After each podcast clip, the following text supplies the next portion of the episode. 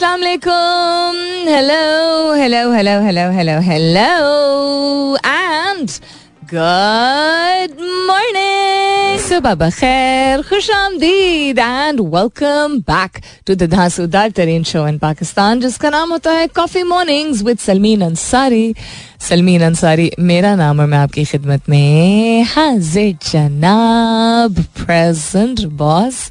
चौबीस तारीख है, आज नवंबर की the twenty fourth of November Friday का दिन है, जुमे का मुबारक दिन है। तो जुमा मुबारक to all those people who observe it I hope you doing very well wherever you are whoever you are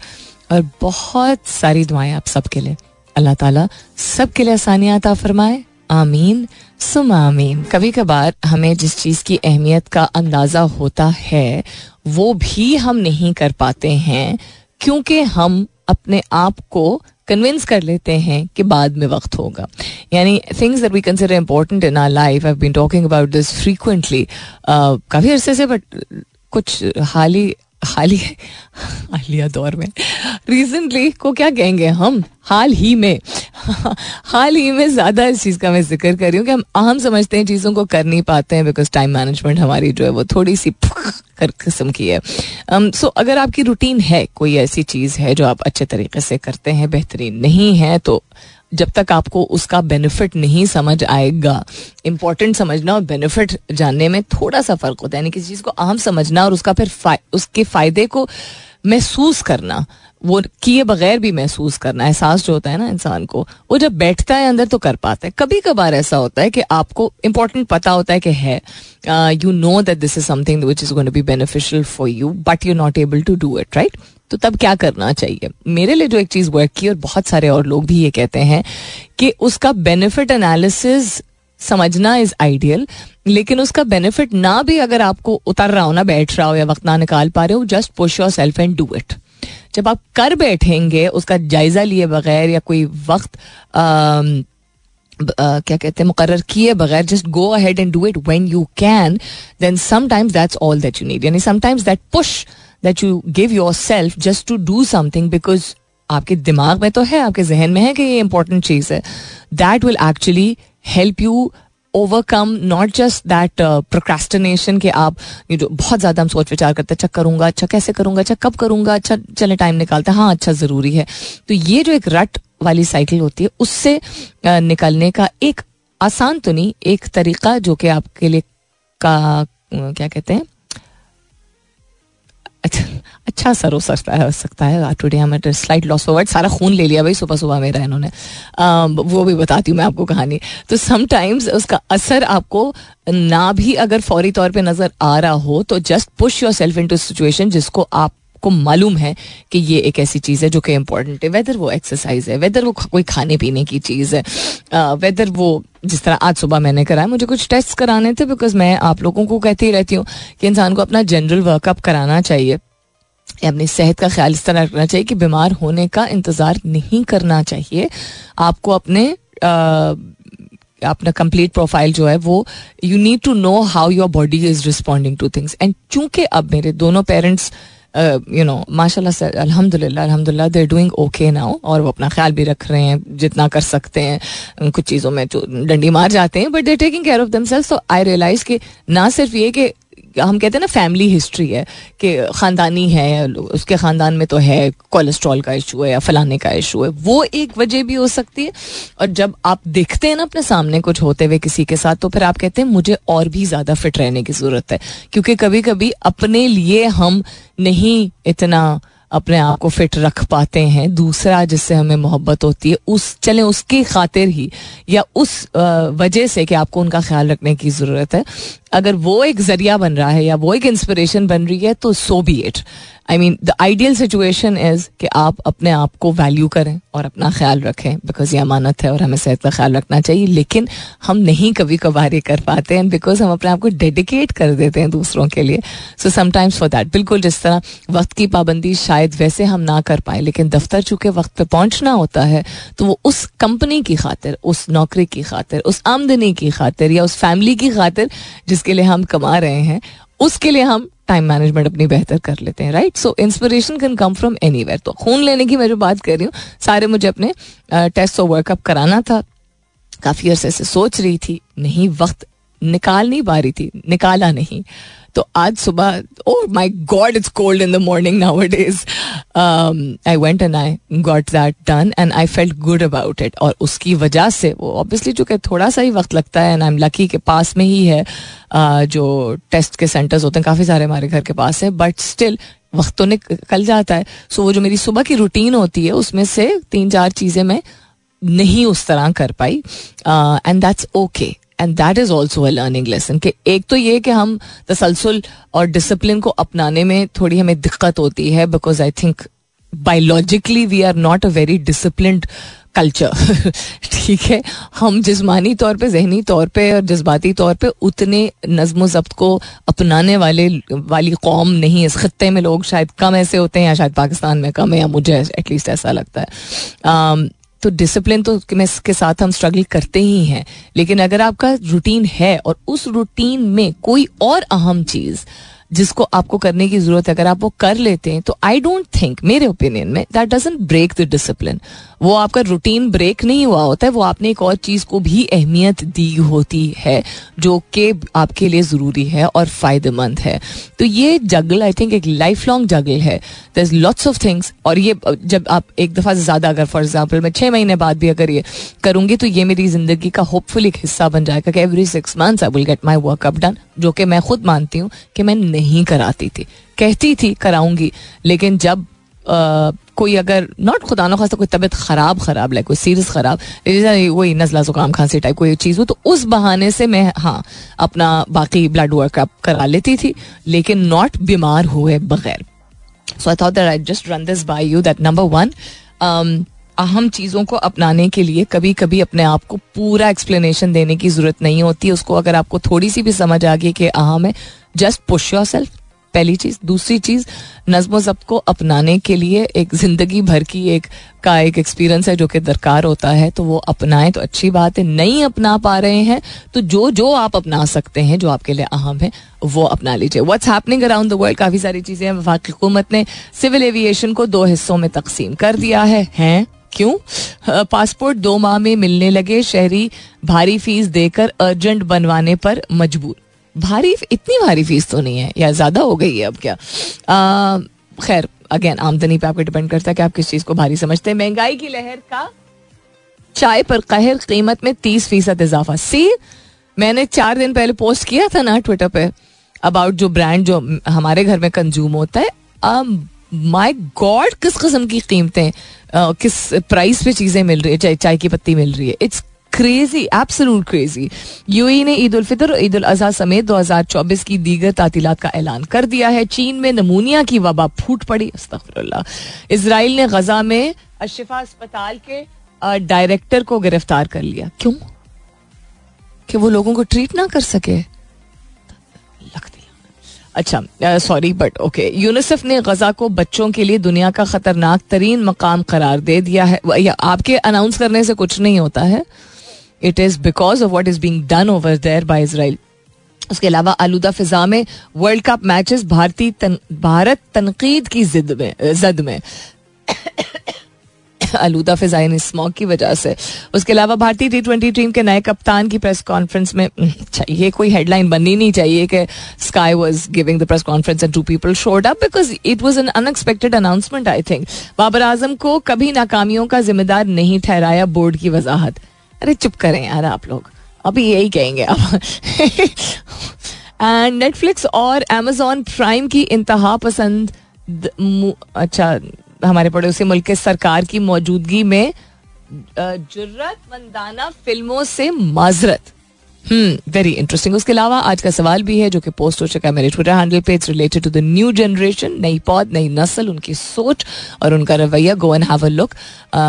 सवाल आपको अगर कोई भाई तो यू कैन सेंड योर जवाब और my Twitter handle that's with N S U L M W E N सवाल post हो चुका है. बाकी चीज़ों पर नज़र डालते हैं. इसके बाद फ़िलहाल के लिए good morning Pakistan. All right, then what's happening around the world? काफ़ी सारी हेडलाइंस तो शेयर कर ली हैं। आज का सवाल is related to one of my favourite topics which is the younger generation यानी बहुत सारे ऐसे मौजू हैं जिनके बारे में मेरे शो पे गुफ्तु होती है। उनमें से एक जो कि वक्ता फ़वक्ता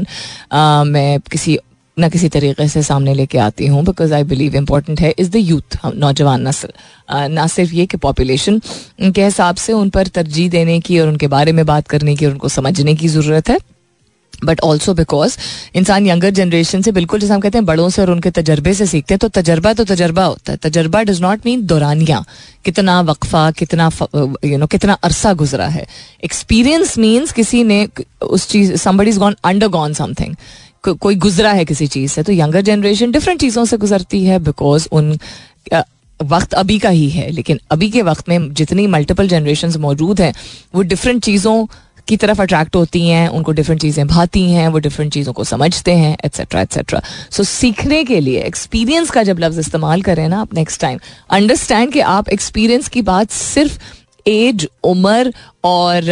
यू नो ड्यूरेशन के हिसाब से क्यों बात कर रहे हैं? Why not the younger generation who is also experiencing so many things so do you think कि जो यंगर जनरेशन है, वो सही मानों में समझती है वैल्यू अपने ख्वाबों को फॉलो करने की, अपनी ड्रीम्स को फॉलो करने की और अपनी ज़िंदगी को इंजॉय करने की पहले की नस्लों की बनस्बत। या आपको लगता है कि अभी चूँकि वो नौजवान हैं और उस एज में हैं तो इसलिए वो यू नो ड्रीम्स को फॉलो करने और इन्जॉय करने की कैपेसिटी रखते हैं और वो भी बाकी जनरेशन की तरह बड़े होने के बाद जो है वो एक रट की रूटीन में आ जाते हैं। डू यू थिंक ये एक एज स्पेसिफिक चीज़ होती है, या डू यू थिंक के पहले की नस्लों की बनस्बत अब की नौजवान नस्ल वाकई में अपने ड्रीम्स और पैशंस को ज़्यादा बेहतर फॉलो कर रही है और इन्जॉय कर रही है, ज़्यादा लाइफ अपनी बनस्बत अर्लियर जनरेशन के। हैश टैग कीजिएगा अपने जवाब को कॉफ़ी मॉर्निंग्स विद सलमीन के साथ। You can continue tweeting on my Twitter handle that's with N S U L M double E N to get your answer across. Imamul Haq is trending not because of cricket, but because he's getting married. Congratulations to him. Ireland is full. अच्छा okay. Earthquake is trending कहाँ है भाई Pakistan versus Australia. I believe um, practice हो रही है पिंडी में उसके अलावा Rashmin Rashmika Mandanna is trending why she trending Marlon Samuels is trending why is he trending Babar Azam is trending he doesn't need reason to be trending he is just a very cool boy that's why he is trending T twenty world cup उसके अलावा smog Islamabad Rinku Singh who's that these are all trending on Twitter other than that international front पे क्या हो रहा है नजर डालते हैं इसके बाद alright then coming up is the top of the year दस बजने वाले हैं। मुलाकात होती है दस बजे के बाद, लेकिन जाने से पहले Israel Hamas to start four day truce in Gaza escalation उसके अलावा, किधर गया? ओहो, इतनी सारी चीज़ें खोली होती हैं कि वो गायब हो जाता है बीच में। उसके अलावा I was reading up about one thing जो कि नाम से ही स्कैरी लगता है ना, एक टेस्ट होता है एच पाइलोरी जिसको कहते हैं, जिसको आई डेंट नो उसी को पहले कहते थे कैम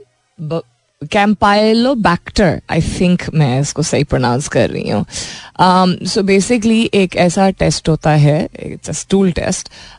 जिसके ज़रिए पता चलता है कि आपको किसी किस्म का एक स्पेसिफिक किस्म का या किसी किस्म का इन्फेक्शन तो नहीं है related to the stomach and the reason I am mentioning this is के पाकिस्तान में चूँकि ईटिंग हैबिट्स काफ़ी बुरी हैं लोगों की खाने पीने की आदत काफ़ी बुरी हैं काफ़ी सड़ियल है लोगों की। तो ये एक ऐसा टेस्ट है जिसके बारे में आम तौर पर लोग नहीं जानते हैं या जब तक डॉक्टर रेकमेंड नहीं करता है तो पढ़ते भी नहीं है शायद गौर से। They just read stool test इसके बारे में आई थिंक जानना पढ़ना समझना ज़रूरी है बिकॉज़ uh, ख़ास तौर पे अगर आपके यंगस्टर्स हैं अगर आपके घर में यंगस्टर्स यानी बच्चे हैं या नौजवान हैं जो कि जिनके खाने पीने की डिफरेंट ही आदत होती हैं। हम आई थिंक हम भी ऐसे ही थे बड़े होते हुए अजीब ही चीज़ें हम खा रहे होते थे। मतलब रूटीन चेंज हो जाती है। सो so, उसके जो सिम्टम्स हैं जिसमें आपको वैसे लग रहा होगा कि अच्छा it's a part of growing up ठीक है? यानी बड़े होने का वक्त है बड़े हो रहे होते हैं बच्चे तो उनकी भूख चली जाती है और उनको यू नो उनको नोजिया वैसी होने लगता है टेंशन या स्ट्रेस ले लेते हैं बच्चे तो स्टमक पेन उनको हो जाता है। डोंट अज्यूम किसी भी चीज़, सेहत के मामले में जो है वो अपनी तरफ़ से डॉक्टरी नहीं किया करें। दिस इज़ समथिंग जो कि मैं अपनी अम्मी से भी अम्मी जो कि बहुत वेल इन्फॉर्म्ड है, बहुत पढ़ती भी हैं। उन्होंने उनकी एजुकेशन से लेके और उनकी अपनी आदात और उनकी अपनी नॉलेज काफ़ी ज़्यादा है related to health child psychology you know even medicine etcetera लेकिन उनको भी मैं कहती हूँ कि अम्मी, हम अपने एक्सपीरियंस के थ्रू तो बहुत सारी चीज़ें समझ जाते हैं यू नो पैटर्न्स बन जाते हैं। लेकिन हमें हमेशा हमेशा रुजू करना चाहिए एक तो मल्टीपल रिसर्चेस से एंड देन डॉक्टर से। तो any so if this is something जो कि आपके घर में किसी भी शख्स को आप देखते हैं क्या उनको अच्छा आप समझते हैं कि खानदानी है, डकार मारना तो खानदानी है। नहीं भाई, ऐसा नहीं होता है। डिकार मारना खानदानी चीज़ नहीं होती है, ये आपने भी सुना होगा। ये हमारे घर में भी यही बोला जाता था कि जी, डिकार मारनी तो हमारे दादा भी ऐसे ही थे और हमारे फलाने भी ऐसे ही थे। अगर आप बर्प करते हैं फ्रीक्वेंटली बर्प करते हैं, यानी कि आपको अक्सर ही डिकार अगर आती है तो ये आपकी बदहजमी की निशानी हो सकती है। Maybe your liver function is not good maybe your kidney function is not good maybe you have a stomach related infection और कुछ ऐसी चीज़ें होती हैं जो कि बीमारी की शक्ल नहीं लेती हैं। आपको लगता है कि वो नॉर्मल है यू नो आप कहते हैं ना, ऊपर आता है, क्या कहते हैं, तेजाबियत ऊपर आती है फलानी चीज़ खाने से। ये नॉर्मल चीज़ नहीं है। इसको गुड मत समझा करें। Don't think that it is okay for something like this to happen to your इस उम्र में हो जाता है हमारा काम ऐसा। है no! Go to a doctor खुदा का वास्ता। Take care of yourself as I said coming up is the top of the hour मुलाकात होती है दस बजे के बाद। सुनते रहिए coffee mornings with Salmeen Ansari जब अपने ही बारे में बात होती है, या अपनी नस्ल, या अपनी जनरेशन या अपने दौर की तो लोग बड़े ईगरली यू नो सुनना चाहते हैं, पढ़ना चाहते हैं, देखना चाहते हैं रिलेट करते हैं शायद। लेकिन अगर किसी और नस्ल यंगर जनरेशन या किसी और मुल्क, किसी और कल्चर अपने से हट के जब चीज़ें होती हैं तो रिलेटेबिलिटी लोगों को कम लगती है और उसमें इंपॉर्टेंट चीज़ होती है स्टोरी टेलिंग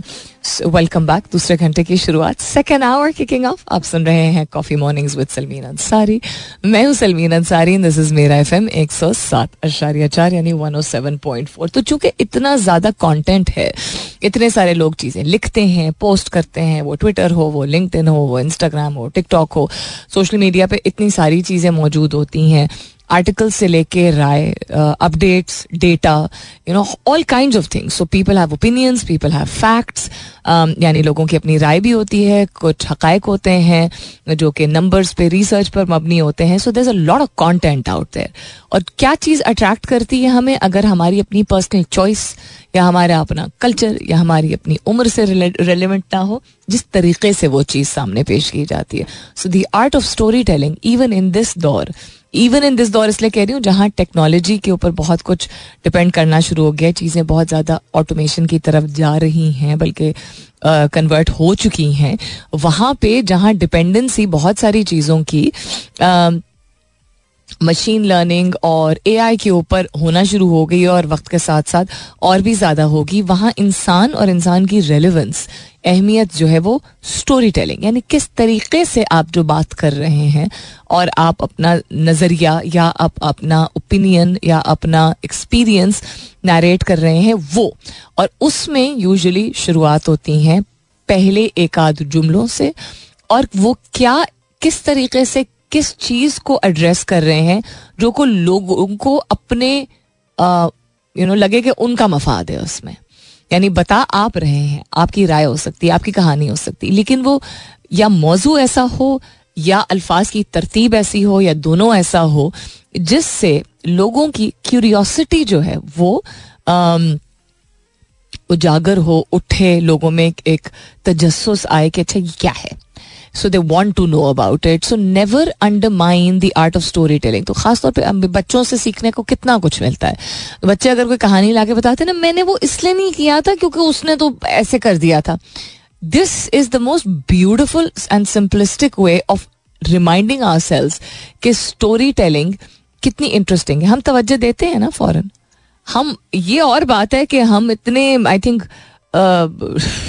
इस मामले में बड़ा डिसिप्लिन आ जाता है। अपने मामले में नहीं आता है डांटने के लिए, रोकने के लिए। बेटा डोंट टेल स्टोरीज ऐसा तो नहीं हुआ था, या मैं देख रहा था, हम टोकते हैं ना।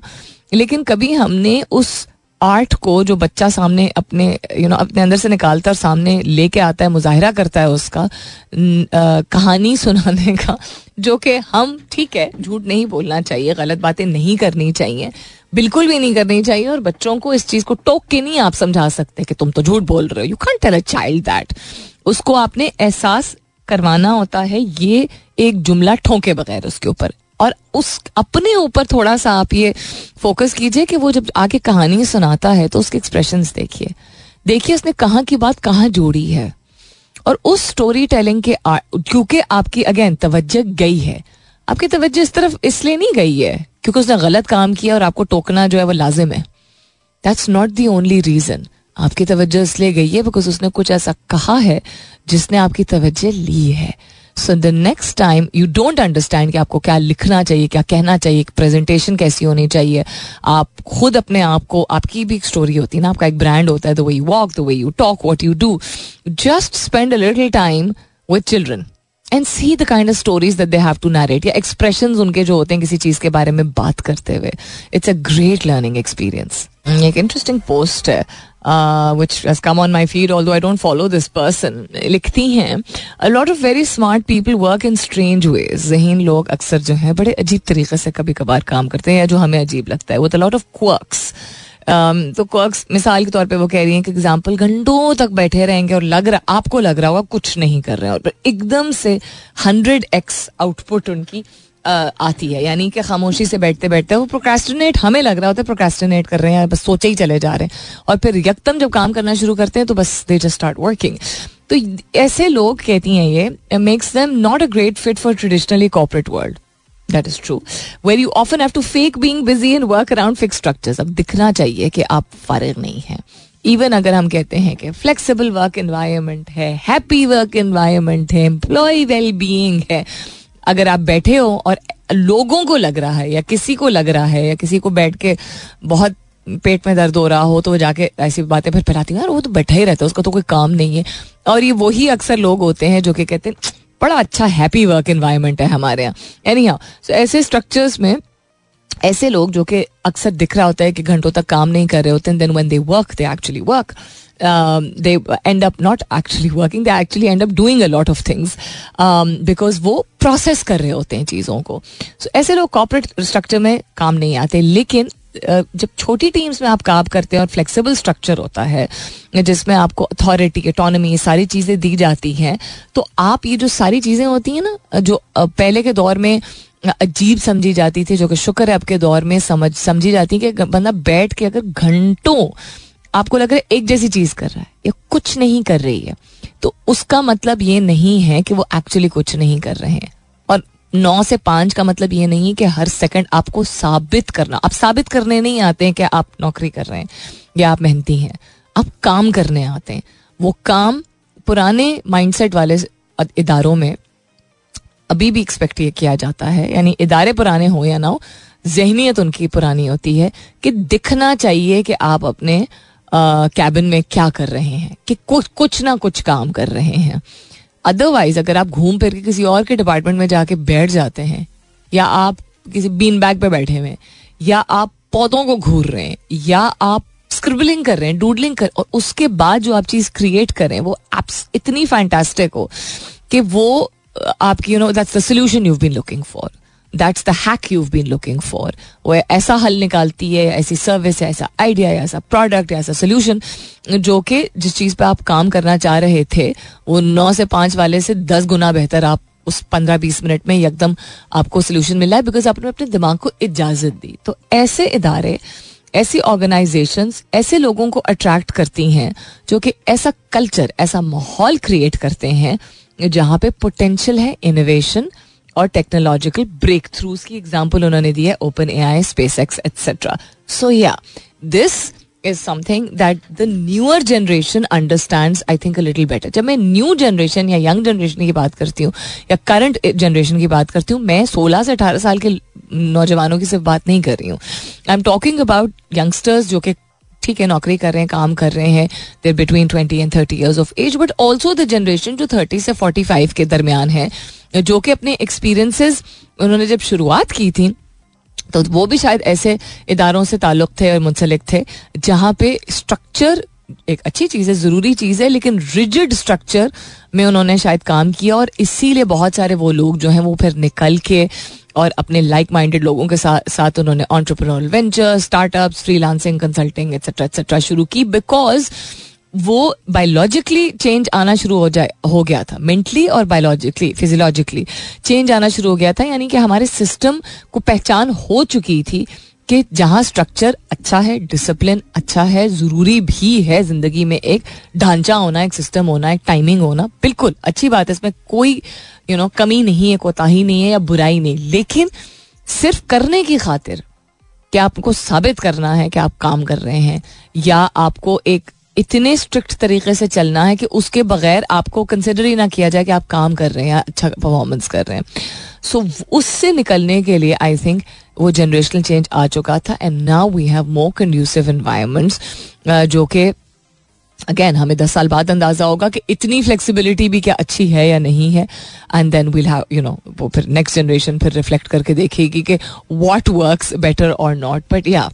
thank goodness for the fact अब ऐसे इदारे हैं और आई थिंक घर भी ऐसे हैं और घर का निज़ाम भी ऐसा है और स्कूल्स भी कुछ ऐसे हैं जहाँ पे फ्लेक्सिबिलिटी जो लफ्ज़ है ना, जहाँ पे इजाज़त दी जाए फॉर पीपल फॉर इंडिविजुअल्स इनफरादी तौर पे कि जो जिस तरह एक्सप्रेस करना चाहता है करना चाहता है परफॉर्म करना चाहता है इंट्रोड्यूस किसी चीज़ को करना चाहता है वो भी हो और जो एक सेट ऑफ़ रूल्स एक्सपेक्टेशन और डिलीवरेबल्स हैं वो भी हो इट्स द परफेक्ट तो नहीं कहूँगी it's the better recipe for achieving more आज के दौर में। अब बात कर रहे हैं ट्रूस की और इतने झूठे और इतने मतलब सोलस कस्म के लोग हैं ये, कि अब ट्रूस की बात हो रही है ट्रूस का मतलब कि माहा तय पाया है कि चार दिन के लिए जो गज़ा में जो तशद हो रहा है पिछले डेढ़ माह से, उसकी रोकथाम की गुफ्तु हुई है क्योंकि हमास ने इस बात पे इतफाक़ कर लिया है कि इसराइली लोगों को जिनको किडनैप किया गया था या जिन्हों जिनको उन्होंने यरगमाल यरगमाल हाँ यरगमाल ही कहेंगे रखा था उनको रिलीज़ करने की तैयारी बिकॉज़ कंसिस्टेंटली इसराइल इस चीज़ को डिफेंड करके कह रहा है ना कि हमास बुरा है वो लोगों को मारता है वो लोगों को किडनैप करता है और इसलिए हम आ, सारे फलस्तीनियों को जान से मार रहे हैं ऊपर से लेके नीचे तक बड़े से लेके न्यू बॉर्न तक ये उनकी वजह तो चार दिन का ट्रूस जो तय पाया है कल आज सुबह की ये हेडलाइन है कि तीन सौ टारगेट्स ट्रूस शुरू होने से पहले, यानी तय पा चुका है, अभी इन प्लेस नहीं आया, लेकिन एक एक ज़ुबान की भी एक बात होती है ना, कि तीन सौ मकाम को दोबारा अटैक किया गया है ट्रूस से पहले पहले। What is this it's just ridiculous एक जगह कह रहे हैं Israel says its troops to stay behind a ceasefire line inside Gaza यानी सीज फायर की एक लाइन तय पाई है उसके पीछे उनके ट्रूप्स को कहा गया है, उनके फोर्सेस को कहा गया कि पीछे रहें इसराइलियों को। लेकिन उसके 20 मिनट बाद की खबर यह है 8:45 एएम की खबर यह है कि 300 मकाम को टारगेट करके और उनको जेट्स जो है वो मार रहे हैं ऊपर से बम्बार्ड कर रहे हैं। It's the biggest new age में, न्यू एज की biggest tragedy known biggest tragedy बहुत सारी ऐसी ट्रेजिडीज हैं जो अननोन होती हैं। अननोन यानी कि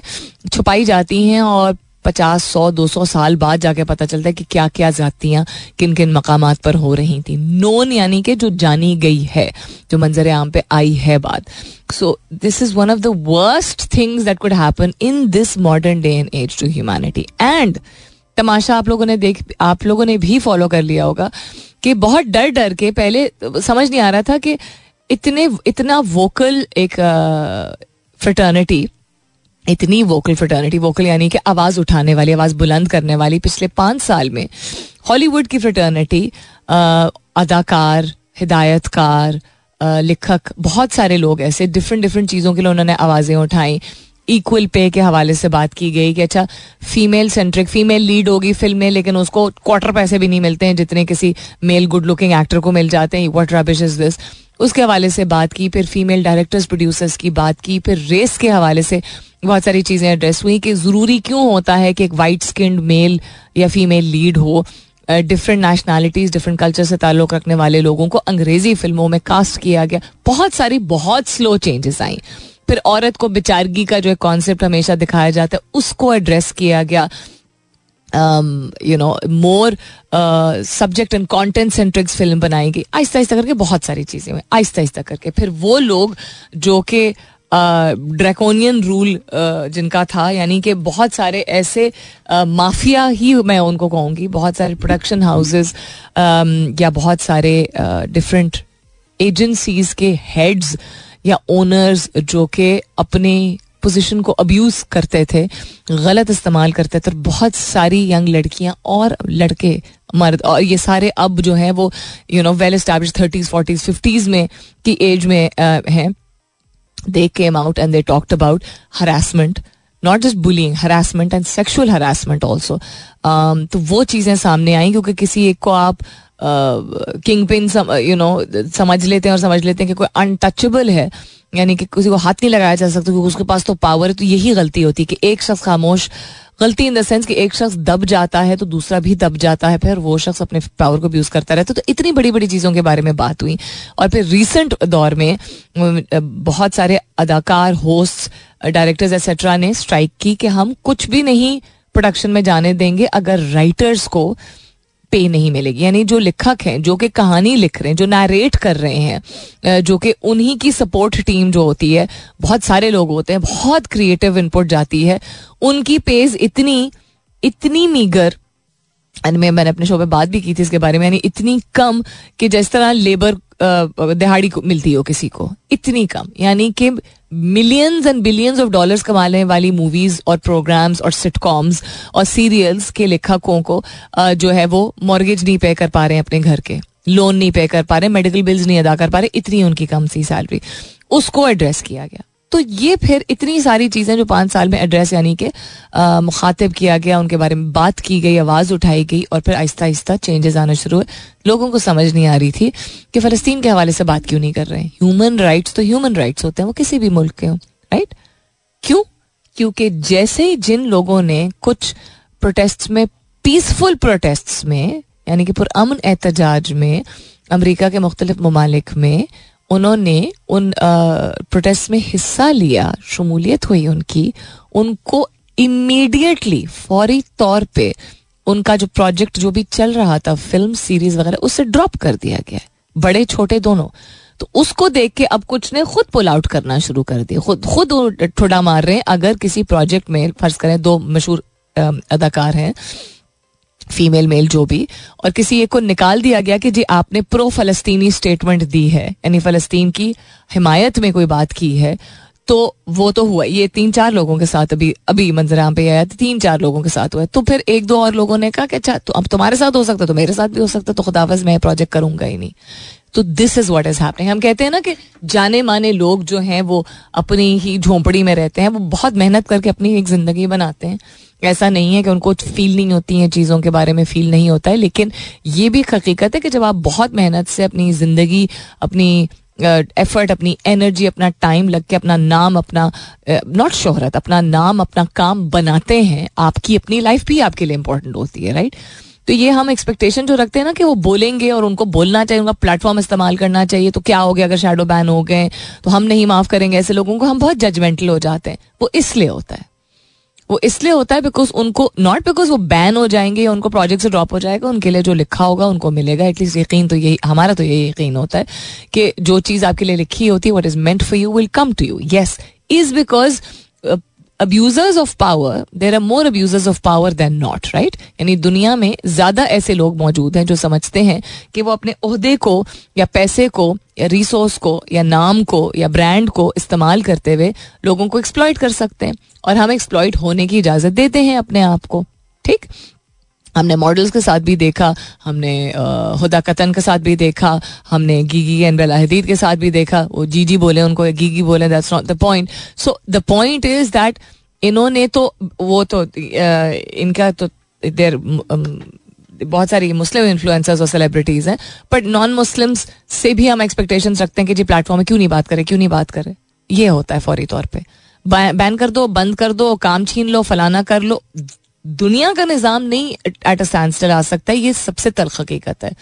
कि जहाँ आवाज़ उठाना बहुत ज़रूरी है, आवाज़ बार बार उठाना बहुत ज़रूरी है। हमने थकना नहीं है क्योंकि उनकी जाने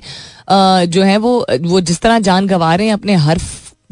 यू नो खानदान के फर्द का, वो हिम्मत नहीं हार रहे तो हम हिम्मत नहीं हार सकते। That is all true but also the system of life with productivity with positivity with progressiveness has to also go on तो ये बहुत बहुत मुश्किल चीज़ है बहुत सारे लोगों के लिए समझने के लिए। आवाज़ उठाना ज़रूरी है बैन हर किस किस को बैन करेंगे, ये भी ज़रूरी है। लेकिन the reason why some people take time to speak up is because उनको ये नहीं अंदाज़ा होता है कि अच्छा उन्होंने दुनिया में शोहरत कमा ली है मल्टी मिलियन डॉलर बिज़नेस बना ले तो वो किसी चीज़ को अगर सपोर्ट करेंगे, वो नहीं एक्सपेक्ट कर रहे होते हैं कि उनको भी अब्यूज़ इतनी बुरी तरह किया जाएगा और उनको शट आउट कर दिया जाएगा। It's a good wake up call for a lot of celebrities out there but this is a very harsh reality to accept before making a judgement about anybody at all specially different generation spend enough time with them जो आपको दूर से बैठ के दिख रहा होता है, वो अक्सर सिर्फ़ वही हकीकत नहीं होती है। हमें बहुत सारी चीज़ें इस करंट यंगर जनरेशन के बारे में इसलिए भी नहीं समझ आ रही एक तो नस्ल फ़र्क है, दौर फ़र्क है, और इतना टेक्नोलॉजी ड्रिवन दौर कभी पहले नहीं था, जहाँ पैदाइश से लेके